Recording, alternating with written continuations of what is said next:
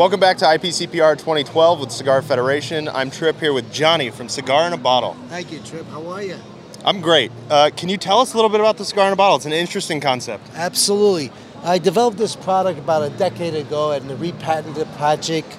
Uh, we have a cognac here, special cognac. It's an award-winning cognac, and we teamed up with Vartan Cigars. That Henry Kendler basically is rolling the cigars for this particular project. So you got a two-in-one package perfectly for this particular interview. And the process is retail. It goes around about three hundred dollars retail, and we have to cater to the co-op per se that you have a liquor license and a tobacco license to carry the product and so forth. So we designed it for the high rollers in Las Vegas, and we wanted to just keep it here in Las Vegas, but it started expanding, and so we started going into other territories, which is godsend here. So really enjoying the show, and the process here also has a humidor inside that keeps the cigar fresh for about 10 years. Wow. That's it. That, that's definitely a big wow. It's definitely a big trip with Trip here.